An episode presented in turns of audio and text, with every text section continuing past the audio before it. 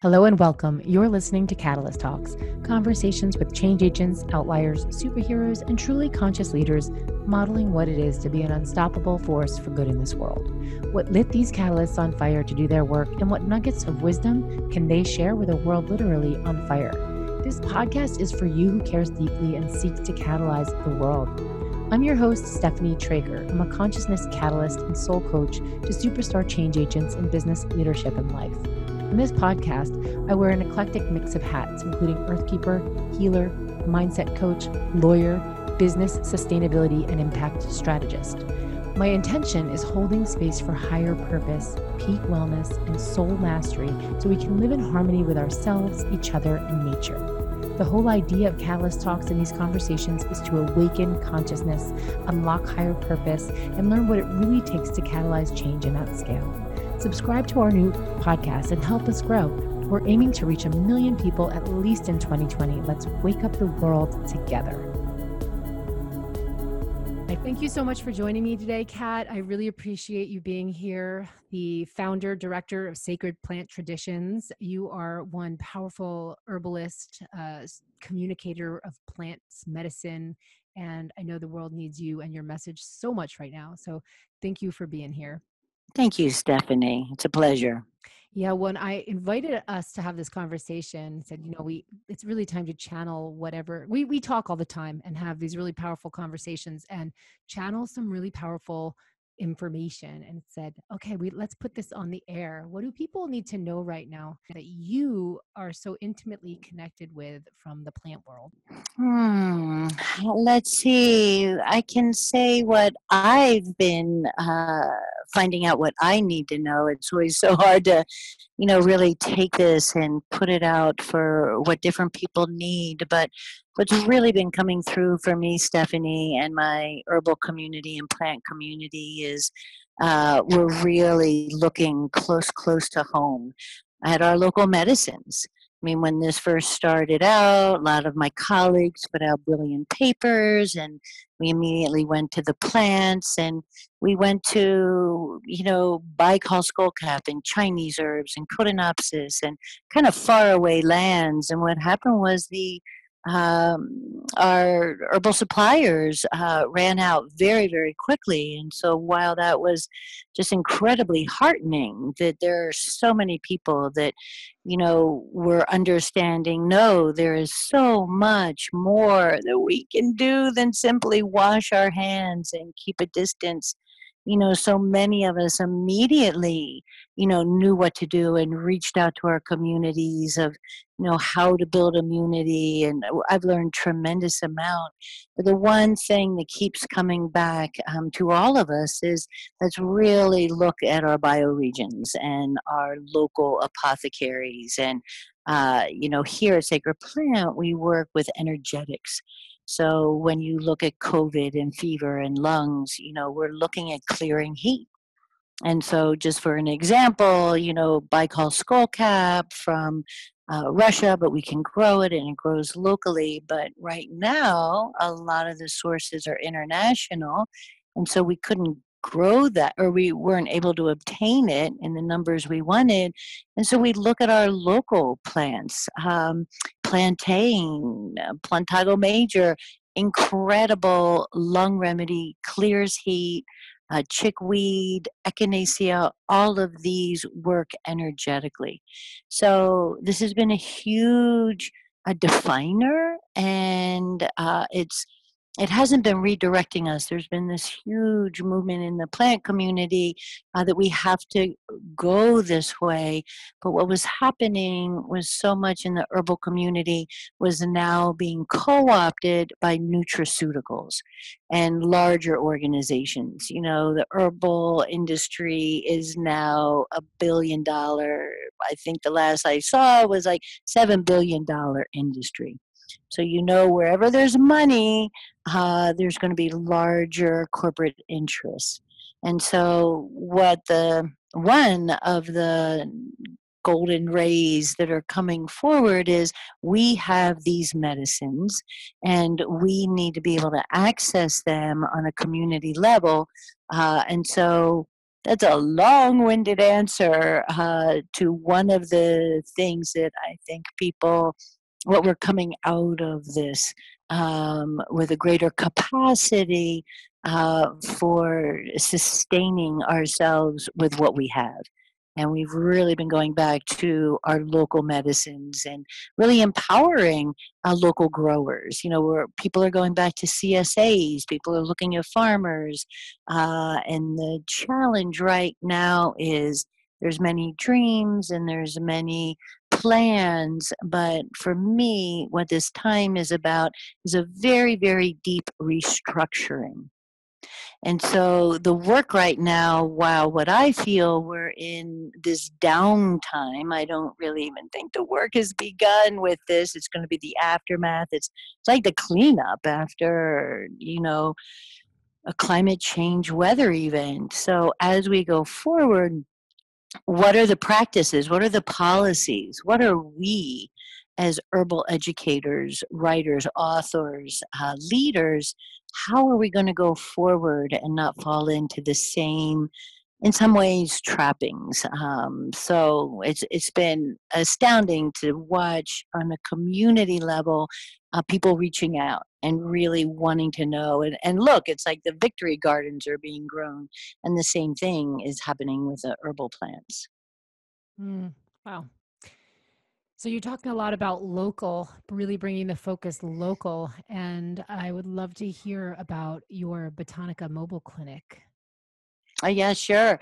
Um, it's kind of the joy. I mean, I've been teaching for 30 years. I've had a school. I love traveling. I just I love the brilliance of herbalists because they're also kind of like outlaws. We've always been the outliers. You know, there is no licensure, there is um, no standardization, and we have worked really, really hard um, to keep that standardization outside of our profession because these plants work very deeply on many many levels and you know i was trained as a physician assistant and so I, I can really appreciate why you go into an allopath or a doctor, nurse practitioner, or a PA, they kind of have to stay within the realms of their uh, standards uh, because that's that's the that's the rules of their game. We can't expect them to know about herbs or to know about all different things. And so, what as herbalists we've wanted is to be able to bring our relationship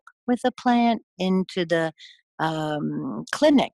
And so with Botanica Mobile Clinic, uh, it was really born out of the siege uh, when uh, Charlottesville, I'm here in Charlottesville, um, and in 2017, with, with, the siege of the Nazis and the white supremacists, um, there was a tremendous amount of trauma, and the trauma had been building, you know, for years, right? And um, a friend of mine, Emily Ruff, who's at the Florida School of Herbal Studies, um, they had a profound response to the Pulse massacre down in Orlando, and she started this grief care project. And and so herbalists across the country, we started gathering and we started saying, look, climate change, and there's there needs to be a network initiative. You know, when Houston floods happened, we wanted herbalists to, to send um, medicines to. We wanted somebody on the ground and, and who knows how to dispense them. So um, in August, um, when we had that incredible, violent, uh, traumatic event, uh, that's when Botanica was really brought into fruition. And so we set up, uh, and we had been working um, in different venues, um, but that really concretized um, our plans and our action. And so what we're doing now is we're engaging with different community organizations, and we're working a lot in the mental health field. And in fact, I just hooked up with a woman yesterday who's doing this brilliant work. She was incarcerated uh, for 10 years. In the last three years of her incarceration, she set up a 501, realizing when I get out, I am going to help women in their transition because she was feeling how frightened she was and what are her resources. So I just met her yesterday and we're going to get our care packages. But essentially, Botanica Mobile Clinic It's a free clinic. We were just graced with an incredible donation. Um, but for example, right now during COVID, uh, we're making our care packages, and these care packages have lung tea and nervine teas and lozenges. We work a lot with the unhoused, and so they can't be washing their hands. So we have hand sanitizer. And with all of these remedies that we're giving, we have to be aware you know, if somebody ingested a whole bottle, would they be safe? So we've really been informed by incredible uh, folks that have been working. Uh, a dear friend of mine, Lorna Mauney-Brodek in Atlanta, has had Herbalista for years and she is a mentor to us and she's worked with the unhoused she understands you know you can give them tea bags they can go to 7-eleven they can get hot boiling water how to make it really practical. So we give vitamin d vitamin c um, ricola we give zinc lozenges because so much of covid is keeping the throat moist and keeping the throat as a first line of defense and how important this is. So in the early measures came out and said drink warm water every 20 minutes, this is just so impractical uh, for many people. And especially now, we're still moving forward and people's water is being cut off. So, you know, we're, we're just really beginning in this, I fear. Um, so right now, because of the situation, we're just giving care packages um, to folks in need um, just to help them. And, you know, what blew me away during um, the August siege was we were inundated with so many medicines from around the country. And one of it is, you know, I've traveled, I have beloved friends, and um, but there was this great uh, shop out of New York City, Flower Power. And dang, if they didn't make these herbal remedies and they put in handwritten notes, C-ville, we love you, stand strong, stand proud. And so those brought tears to the eyes of the uh, members of the community we were working with. And it transcends, yes, the vitamin C and the immune, but it's got to be the power of love and the power of trusting that there are strangers out there far away who are sending me this bag. And that's that transcendent healing that uh, reaches beyond um, the physical so the other aspect of Botanica that we totally dug, we worked at a, a clinic called On Our Own, and On Our Own is this wonderful um, organization uh, that helps people that are leaving residential mental health programs and they're on their own. They're either on the streets or they're living at with family, they have an apartment, but it's a super duper struggle. And we all know that when we're transitioning from uh, one state of our lives to another. And so we, we set up our clinic there. And I'm telling you, we would have these big, burly, tatted up um, guys coming in there and they had medications, you know, the length of their arm and they'd be back they'd be like i want my rose tea i can't sleep without it and mm-hmm. so we couldn't use tinctures we didn't use alcohol but what was profound was what i've been seeing all along is these plants not only is it their constituents, not only is it their energetics, but they have a way of getting in between the spaces, working in between you know the pharmaceuticals and they have a way of touching our beings our souls our organs in a way uh, that is just unheard of. So obviously dealing with meds and herbs you have to be skilled and um, trained and yet the power of these plants and watching these people who were on heavy duty pharmaceuticals have relief from these simple simple teas um, that they were lined up, you know, with our bi-monthly visits. Um, it's it's just so mind blowing and it's really profound. So that's Botanica Mobile Clinic. So how so how do you feel about though you know you're so deeply ingrained in the solution right now in jumping into action and I've seen you do this before. I know you brought I don't know if it was the same clinic, but I know that you were out at Standing Rock and bringing the, plants and healing wherever you go. And that's your service. That's how you show up. And so I'm curious, like, this is Catalyst Talks. We're here to really talk about what it is that makes people step in and be the catalyst. You know, you're a change agent, you are a leader modeling what it is to be an unstoppable force for good in this world. I'm curious about your thoughts on where how far from the plants the world is moving right you you in your world see a lot of people showing up with the care and the love really tapping into the energy of the plants and the rest of the planet I should say the rest of the United States, is moving away from that. And to see some of the crazy reactions to this energy of COVID going on right now, what are some of your thoughts about what's actually happening, the kind of medical care that is being uh, proposed to help heal or cure this pandemic?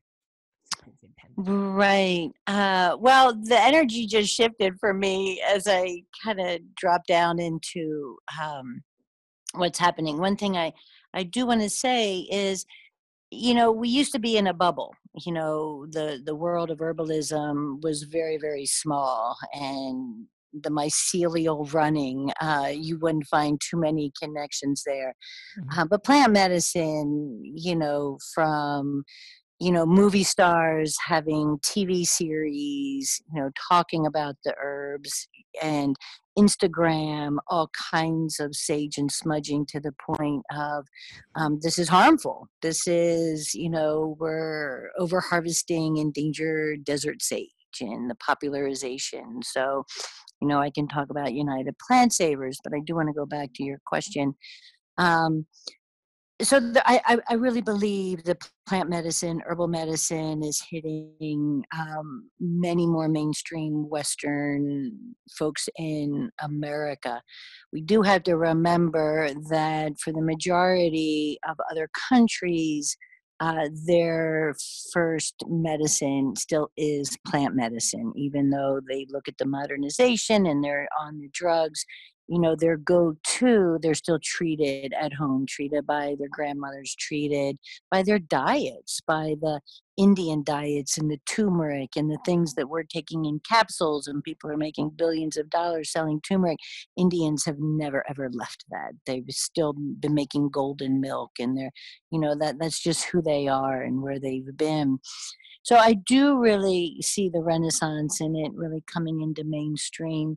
One of the things I want to say about what I've been watching, I have friends in hospitals uh, treating, uh, you know, physicians and nurses, and um, and and and so I have a student who's an orthodontist, and she sent me this video, and she said, "Hey, can you take a look at this? Let me know. I'm about to go back into practice, and here's a doctor recommending other doctors, you know, what to do." And it was brilliant. He was succinct. I thought his information was spot on. And it was absolutely infuriating because I thought, why are doctors telling doctors vitamin D, vitamin C, very simple over the counter remedies. Um, and they are not telling the American public. They are telling us there is nothing we can do. And I have to tell you, Stephanie, this has been one of the greatest struggles for me because there has to be a reason. Vitamin D, they have done studies now of the worst case, and they've been looking at serum levels of vitamin D. There's a brilliant study in Ireland um, where they did a, a direct analysis of vitamin D levels and the rapidity of decline in COVID. So, you know, God bless everybody who is out there in their system, believing that they're doing the very, very best. Um, there's all kinds of stories of ventilation, and that might not be appropriate. You know, as herbalists and educator, our role is to keep people out of the hospital, and that's been our work. And um, working with herbs and very, very sick. I've worked with COVID now, and um, you know, very sick and they're recovering. Um, some move on to the hospital, but Charlottesville, I think we have maybe 22 beds of COVID I mean, it just has not come here um, at this point. So this is mostly remote that I'm working. Um, but you know, the 1918 flu, the same herbs, what's so incredibly interesting. Paul Bergner is a medical herbalist and he did this brilliant presentation. And we're looking at the same herbs that we're using because it's our body's response. And in some ways, this is what um, the whole um, treat the terrain. This was Béchamp. It's not Pasteur. You know, it's Béchamp, the French um, biologist. You treat the terrain. And so it's in some ways the same mechanism. So it's high fever, clear heat, you know, the lungs filled, drain damp. Um, there's Okay, all so kinds of pause for pause mechanisms. for a second because you're talking to a whole world of non-herbalists right now. So Okay, yes, right, right, right. Thank you. of, yeah, let's break down some of that uh, beautiful um, ex- description about the terrain. What do you mean by that? I have nothing but respect and honor of people showing up in their systems doing what they need to do. And also, that system is now seeing a correlation between our vitamin D deficiency and immunity, and specifically lungs. And so, you know, it, it just, yes, there's big pharma, yes, there's litigation, yes, there's all this it's just such a seemingly simple preventative measure. So when I'm talking about the terrain, that's what we're seeing with the comorbidity, right? I mean, the people that are most vulnerable have comorbid association with other diseases. That's terrain. Diabetes sets up a damp, stagnant tissue state in a way. And this might be a little more herbal and might be a little boring for people. But the whole idea is that sets up infection. That sets up a whole way that the body really can't throw off um, a damp situation in the lungs very easily. So the ideal, you know, one of my dreams coming out of this, and who knows, but you know, I just really think we should be planning a really good exit. Let's get super serious on the comorbidity diseases. Hypertension is so treatable. It's so treatable. It's lifestyle, it's food, it's diet. We're seeing that more and more. You know, young, healthy 40 year olds who are tense, who are overworking, who are on their computers too much. You know, there's remedies for them, there's ways to get them off the medication. They're looking at lisinopril and, you know, ACE inhibitors and what implication does that have? Um, do we need these medications? So, ideally, in a public health way, let's go back and treat the terrain of the people who were most vulnerable. And obviously, there's the elderly, and they're, uh, you know, very vulnerable. And, you know, how, how do we help them and treat them? And that's a whole other conversation. But, you know, the terrain is the drugs and how people have, in some ways, set themselves up um, for falling into a, a, a deeper struggle with a COVID. And it's not blame. It's not blame. And the majority of these are lifestyle diseases. So I'm gonna just jump in here. So it's you don't sound like you're blaming anybody. The the important takeaway here is that I'm I'm hearing you say, and this is what I fully stand in in the truth of is that we are all responsible for the terrain on some level, right? And even if there are things that we maybe couldn't control within our terrain, then what could we? What can we? And Exactly, exactly. So we we do have um, a tremendous amount of control, and then we also look at epigenetics.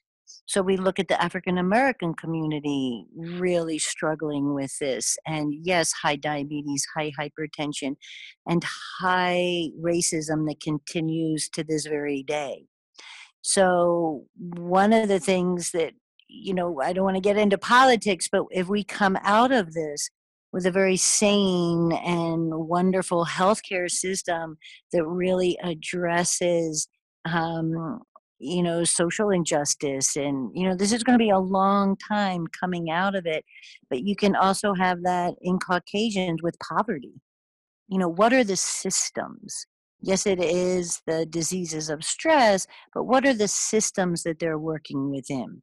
So, yeah, I should be exercising more and maybe doing more yoga. And I've been a, a little more anxiety ridden during this because I have to put my whole school online, and that's very stressful.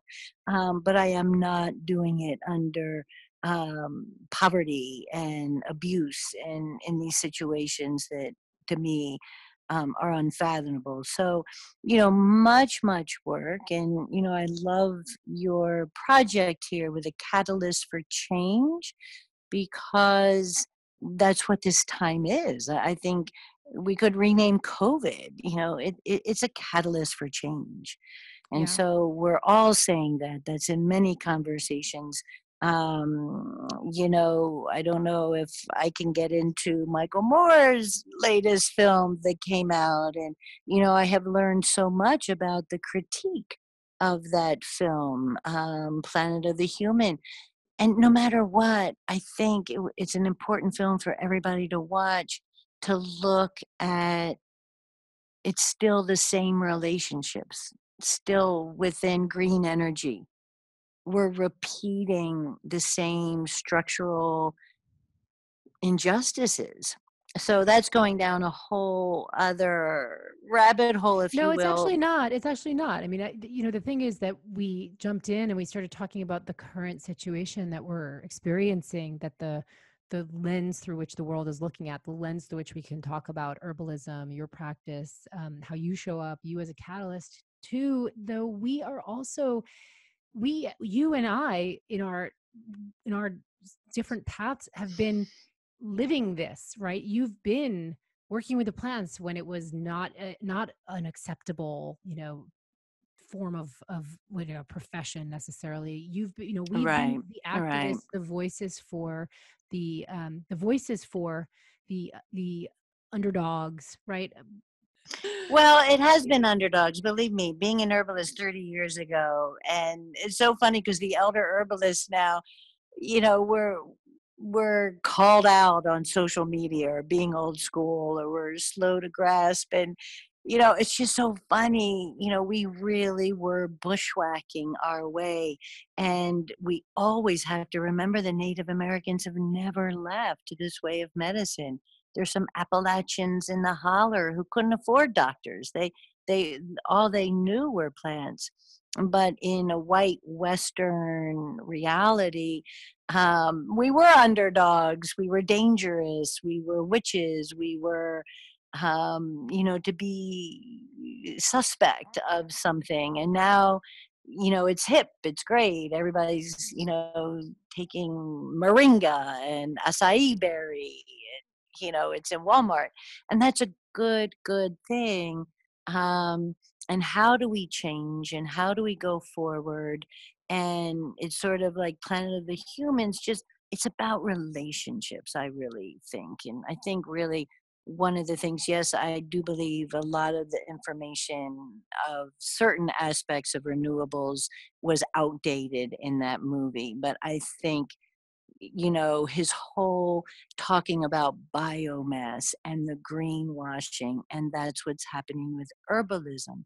So, what's magnificent about COVID, and if, if it sticks, like we're going to see what sticks to the wall after this, that's kind of a weird expression, is people are digging around in their backyards. People are discovering you know, I can grow this. I can grow my food. And yes, it's a small minority of sort of my community because we've had herbalists here now. You know, I had a Chinese teacher who said, Your goal as a healer is obsolescence. And I thought, well, my goodness, I am going to aspire to that, but I live in a capitalist country. Good luck to me. And so, you know what? If I disappeared from Charlottesville tomorrow, and this might sound egotistical, and it kind of is, but if I disappeared from Charlottesville, herbalism would be so incredibly strong. There's apothecaries, there's schools, there's practitioners, and it's just one community at a time. So for me, the catalyst coming out of this is good medicine. What is the medicine? How are we going to go forward? And so a few of us are starting bioregional projects of understanding if I want a southwest herb, let's see how we can organize and support a wildcrafter or somebody out you know there's incredible practitioners in the southwest. You know industry herbal industry you know shrieks at this. They want to be able to have everything. They want osha they want kudzu they want golden seal you know a company wants to have everything. And that's not a sustainable model because they're not planting it they're not growing it they're not watching. How is lomatium how is golden seal? How are these plants that we are voraciously consuming and for the most part improperly who's growing them? Where are they coming from so one project that i'm working on is the beginning of contacting northeast and these different regions and saying you know what do you think? What are your herbs that you all really having great supply and demand? Um, so that might be you know one thing going forward. Um, but the other thing is and and i haven't heard anything but going back to comorbidity you would think that that would be a huge wake up call and it might be you know, maybe right. I mean, it's a struggle for me to do yoga, and I have a magnificent garden, and my son's here, and it's great, and we're having a great time, and great neighbors, and I'm still uh, pressed for really excelling in self care. But maybe coming out of this, it's what made people so vulnerable. You know, if we just went to there instead of putting billions of dollars into a vaccine or antivirals or medications you know what about putting billions of dollars into that public health measure? Um, what is it? And it's not just what people are eating it's the social constructs. And here we are with unemployment so this is huge you know i have no idea there's going to be probably peaks and spikes in all these diseases of stress. Um, so we're again, like I said, we're just really, really beginning. But I also want to say what I've learned is the power of these plants in their spirit form. Um, you know, just a cup of chamomile tea. And that's what we've been watching and giving away these plants and giving away these tea bags. You know, this one community said, Oh, we're not going to be drinking the herbs. And I went and I gave a talk and I was funny and, you know, we were joking and I, you know, it's, it's something that's not familiar. And then when it becomes familiar, these plants work their magic. They absolutely work their magic, and it's unbeknownst in many ways to the individual you know you don't have to say oh this is plant spirit you know that is plant spirit it's just the plant how do you feel about uh, Costco? You know, getting a, getting a box of chamomile tea that's been on the shelf for five years. Um, has been probably irradiated, and who knows where it came from. Maybe it's from a few different batches. How do how do you feel about that as a representation of the medicine or the energy of the plant? Yeah, well, I have lots of clients who go to Costco and buy that very box, and I'm like, I am so proud of you for not buying that Pepsi. Yeah. yeah. You know, you got to meet them where they're at. Mm-hmm. You know, if we if we're working with certain people and they're going into 7-Eleven, I don't know if we can name brand names, but anybody, a convenience store, it's like buy that Sobe green tea. Like start slowly shifting them and so if they're buying that radiated, you know, and most chamomile comes from Hungary, and Hungary was Chernobyl, um, and so are all the McCormick spices.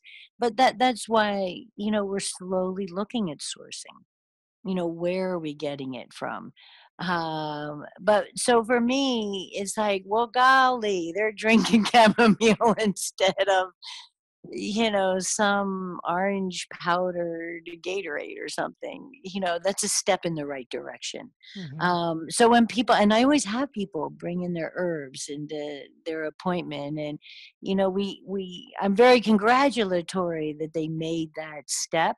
Mm-hmm. Um, and then we always try to direct them to a better source um so and you know and that's taken years you know i was militant in my early years and you know i i quickly learned i had another teacher who said look our job is not to convince it's to reveal hmm. and i sure wish i would have learned that a lot earlier because i was out and i was trying to convince um, everybody, you know, one certain way. And so now, if I just reveal certain facts and knowings um, and sources, um, it's just so much gentler and people don't feel shamed. I mean, yeah. shame is a disease, shame is huge. Yeah. And that's so much of what the trauma is about. Yeah. Mm, thank you. Thank you. Yeah, I wanted, you know, wanted to take a turn here and you know, you and I met well we met a few times but we we had this I've shared a little bit on on this podcast about my experience in um in Ecuador in early part of the last mm-hmm. decade and we were in this beautiful place. I experienced a healing that changed my life. Um, and we were blessed to be working with you know we were blessed to be in a place that not only was the magic of the place the whole place part of the experience but we were also with um you know we were also introduced to medicine that was very sacred to this this indigenous community the shuar. And I know that you have done a lot of work around entheogens, which is what the category of these plants might fall into. But I would love to hear your thoughts, just not only on entheogens, but in general, because it's it's more explicit or obvious for me personally when it comes to plant medicines of the entheogen category which which would include things like peyote or ayahuasca i really would i'm really always thinking about the effect of the medicine like that that it, it's not only the plant that it, it's all of the uh, environment around it. So you're going back to the right. beginning where you're talking about local right? We're in this place right now where all kinds of companies and so many people and so many jobs are affected by the supply chain. And you started off talking about the supply of the plants from you know China or other countries, it's it's hard to to get. So localizing, what other other what are the other things you can talk about how the local environment you know activates or catalyzes the plant to unlock its medicine um yeah hmm. Mm. Hmm. Yeah, there's a lot there. I'm still sort of back in the memory of the mm-hmm. Cascade of the Gods and that magnificent trip that you and I and Rosemary Gladstar and Rocio we took to Ecuador among um, those incredible wisdom keepers and uh, curanderos and Cascade. Mm-hmm. Yes, honoring Cascade. Um, so, well, uh, one thing I want to say is uh, about local. J.R. Worsley um, was a British acupuncturist, and he is accredited, of course, with any great leader. There's always um, a bit of controversy, but um, he's really accredited with bringing a shamanic form of Chinese medicine um, back into use. It's the five element and um, I won't go into the differentiation of the acupuncture, but during Mao Zedong, um, he uh, radicalized uh, Chinese medicine and made it much more physical and took out the notion of spirit and spirit states and um, shamanic uh, practices of Chinese medicine. And um, he brought in eight principles and made it very do- dogmatic and pragmatic. Um, so J.R. Worsley uh, is is a proponent and teaches that uh, I don't know how he came up with this. There's no footnote, but he's he teaches, and then other um, elders teach this that the plants that grow within your bioregion, and I think it's a distance of about 20 to 30 miles. But if you've lived in an area for that long, the plants within that area um, have a have a potency for you seven times greater than other plants. And so one of the things that that's all about is that resonance. If I've lived in Virginia, I've lived on the fault lines, I've lived with the rivers, I've lived with the Appalachians, I've breathed the soil and the air. And, you know, everybody's talking about forest bathing, but, you know, these trees are part of me. The soil is part of me. And so the plants that grow here have a much greater resonance and that in some ways if you're looking at um, entheogens and entheogens being the you know the psychedelic plants we don't have we do have a psilocybin um, friends of mine have just identified a psilocybin that's local and its effects are very different um, but J.R. Worsley was introduced to me by another teacher of mine, um, Cowan, and so um, Cowan teaches plant spirit medicine, and I would have knockout, drag out fights with him, you know, with psychedelics and his plant spirit medicine. Um, and you know, he had a Huichol teacher who worked with peyote. And there was just this online course I was telling you about, about working with entheogens and serious therapeutic models and legislature and really looking at these plant medicines or sacraments, as many people hold them.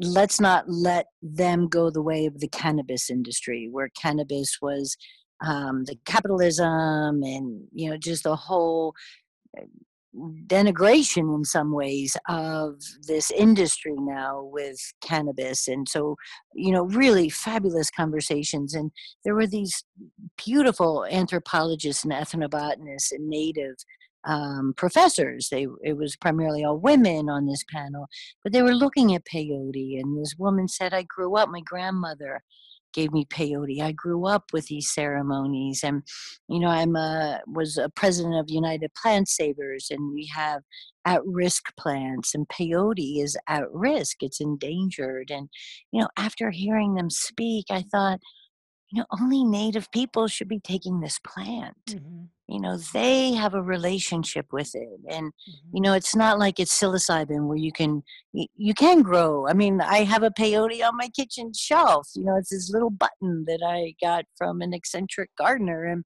it, it's the spirit of it and i'll never take it um, because I, I don't feel like i was given i was taught this medicine so you know, I know I'm kind of rambling, but when I'm looking at local and what are our medicines, the thing that Eliot Cowan was saying is your local plants have the ability to take you to the same places.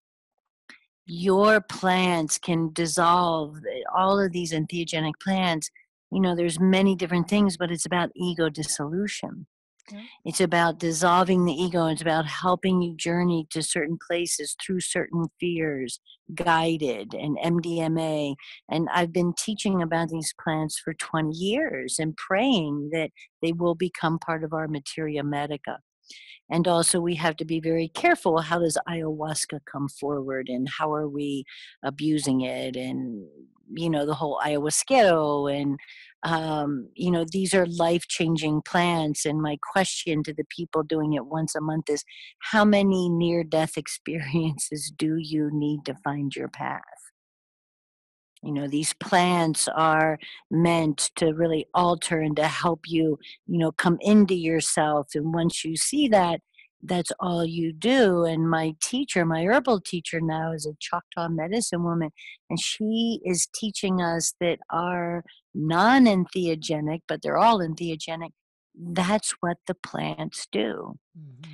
You take Solomon seal. Solomon seal medicine, my teacher says it, it helps you make 90 degree angle changes in your life. And you take this, you take drop doses, and you begin to start feeling what that feels like. Oh, I can make that change. Oh, I can make that change. One day you wake up and, oh, wow, I'm on my way. I have left that behind, and you don't need the medicine anymore. Mm. So I, I have finally come to see what Eliot was saying. You don't get the bells and whistles and fractal geometric, you know, yeah. the kaleidoscopic visions and jaguars, you know, ripping out your heart and showing you, you know, whatever. Um, and yet I have sat with dandelion and totally tripped out I have seen profound healings with very, very uh, simple weeds. I have seen bones reset with a mullein leaf. Um, so these are the stories that have to be told along with the herbal remedies, or we'll never believe they're possible.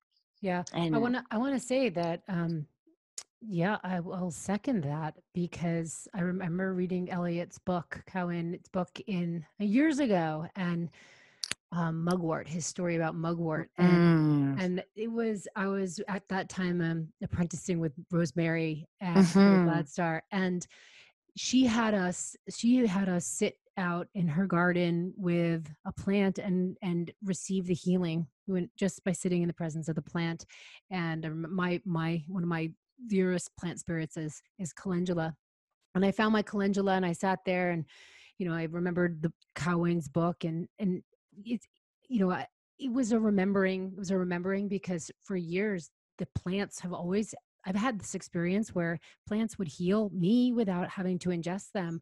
Yes, I used, I used to have yes. to, you know, I used to grow uh, uh, marijuana it year decades and decades ago before it was legal and you don't even need to ingest or smoke it that plant is such a powerful plant spirit yeah. just sitting next yeah. to the plant and so many of us i think that is the the right relationship that you were talking about if we can sit with plants and ask for healing and receive it without ingesting wow what a move towards right relationship what an incredible move to right relationship and it is such an answer to the sourcing problem you know we don't need tons and tons of black cohosh um, and that's what my teacher Karyn Sanders she works with drop doses and Can they're explain what that is Sure, drop doses um, in a tincture. A tincture is when you take the herb and you uh, steep it um, in alcohol. Uh, you can steep it in glycerin or vinegar, uh, and you're infusing it with what's called the menstruum. But the alcohol generally will pull and extract a certain part of the medicine, and it's a very sacred medicine making, or it can be done, you know, in the gallons in industrial, depends on uh, the source of the tincture. So the tincture is an alcoholic extract that has the herb in it. And so you're just taking drop dosages. And so when I started herbalism, I was heavily influenced by British phytotherapy, and they were my early teachers. And so I was recommending a teaspoon, five mils of a tincture three times a day. You know, you need a good physiologic dose to shrink that fibroid or to relax vessels or to, to make a physiologic change. But what spirit medicine has shown me is it's not simply affecting the spirit. The spirit drops. It's almost like homeopathy. Mm-hmm. The less you use, the more potent it becomes. Mm-hmm. And so when you take drops of a medicine, it creates this patterning. And the pattern is it's almost the plant that is showing you how to reinstate your pattern of health because that's what your body is always striving for.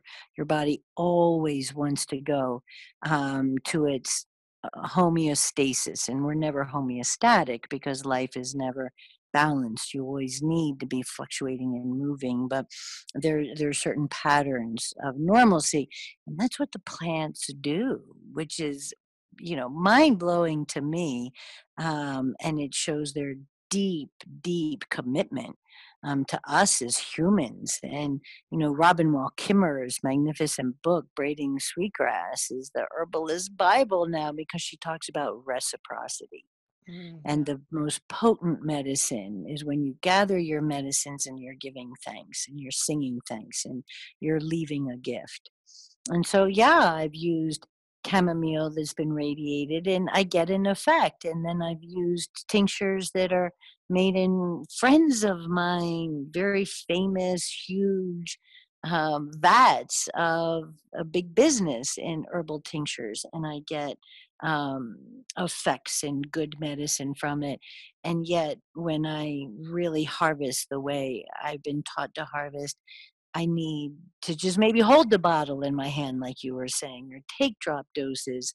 Um, it's really been potentized and honored. And, you know, I'm just so um, grateful that after all that we've done to the planet and to the plants, they keep showing up like they just keep showing up for us and i think that bird song is just a perfect um, honoring of yes you know they they do show up and you know a lot of times we anthropomorphize plants we put our emotions oh are they angry and oh ayahuasca's angry now because we're abusing it and hmm. you know I, I don't know um, but all I know is we're creating a huge state of imbalance um, through destruction and disrespect.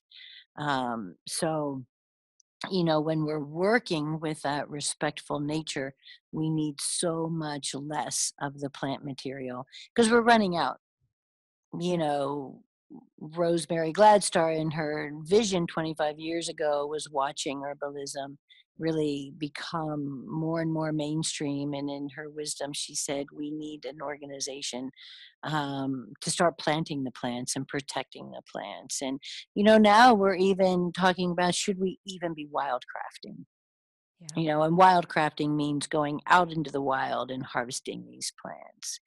Um, because they hold a, a genetic memory. Like these wild plants, these wild plants are holding space and we don't know that they're not holding space for the very land they're on, for the trauma of the land.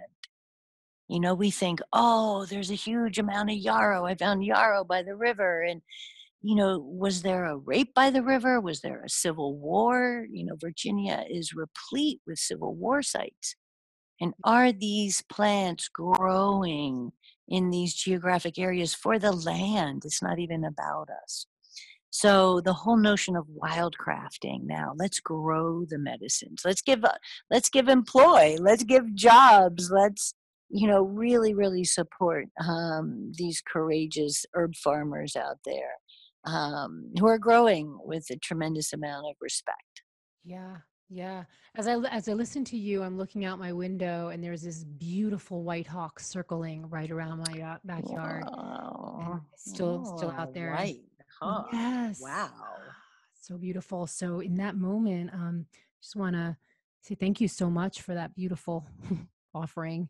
And wow, off on the wings of a white hawk. I've Ooh. been on a lot of programs, but I've never had such a, a magnificent closing. And Stephanie, I, I just also want to say thank you to you for these programs, all the programming, um, and how you are showing up and working um, so compassionately uh, for what you believe and how are we catalysts of change. So, what fun! Thank you. Thank you. Thank you so much, Kat. And uh, in closing, um, I would love to hear just one more nugget of how you, you know, your prescription for how we right now, whether it's individually or collectively, can reinstate a pattern of health boy there's there's so much to say. I think the first is for us to be kind.